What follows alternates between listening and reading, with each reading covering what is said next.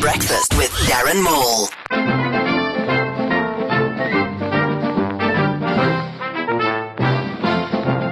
From China to South Africa, yesterday's quake tremors were felt from Gauteng to Durban. It was a 5.3 on the Richter scale, reported KZN seismologist Shaya Panzi Lapapagati Kaya.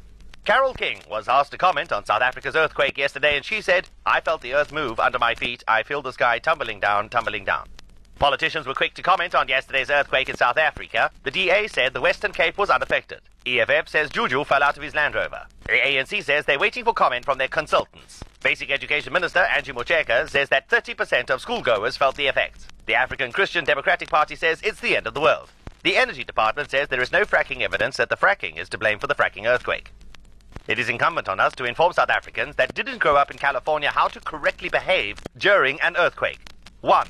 Inform everyone via social media. 2. Swiftly exit building. 3. Go back into building, get your children, and re exit building. Reports on the magnitude of the quake vary from province to province, but more so between men and women. Women say it was about 5.3. Men maintain it was much bigger. Steve Hofmeyr has said that this time he felt it too.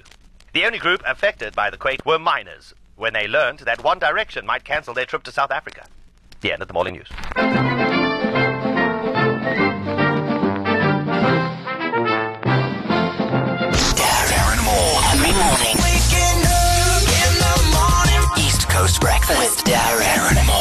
every morning. East Coast Radio.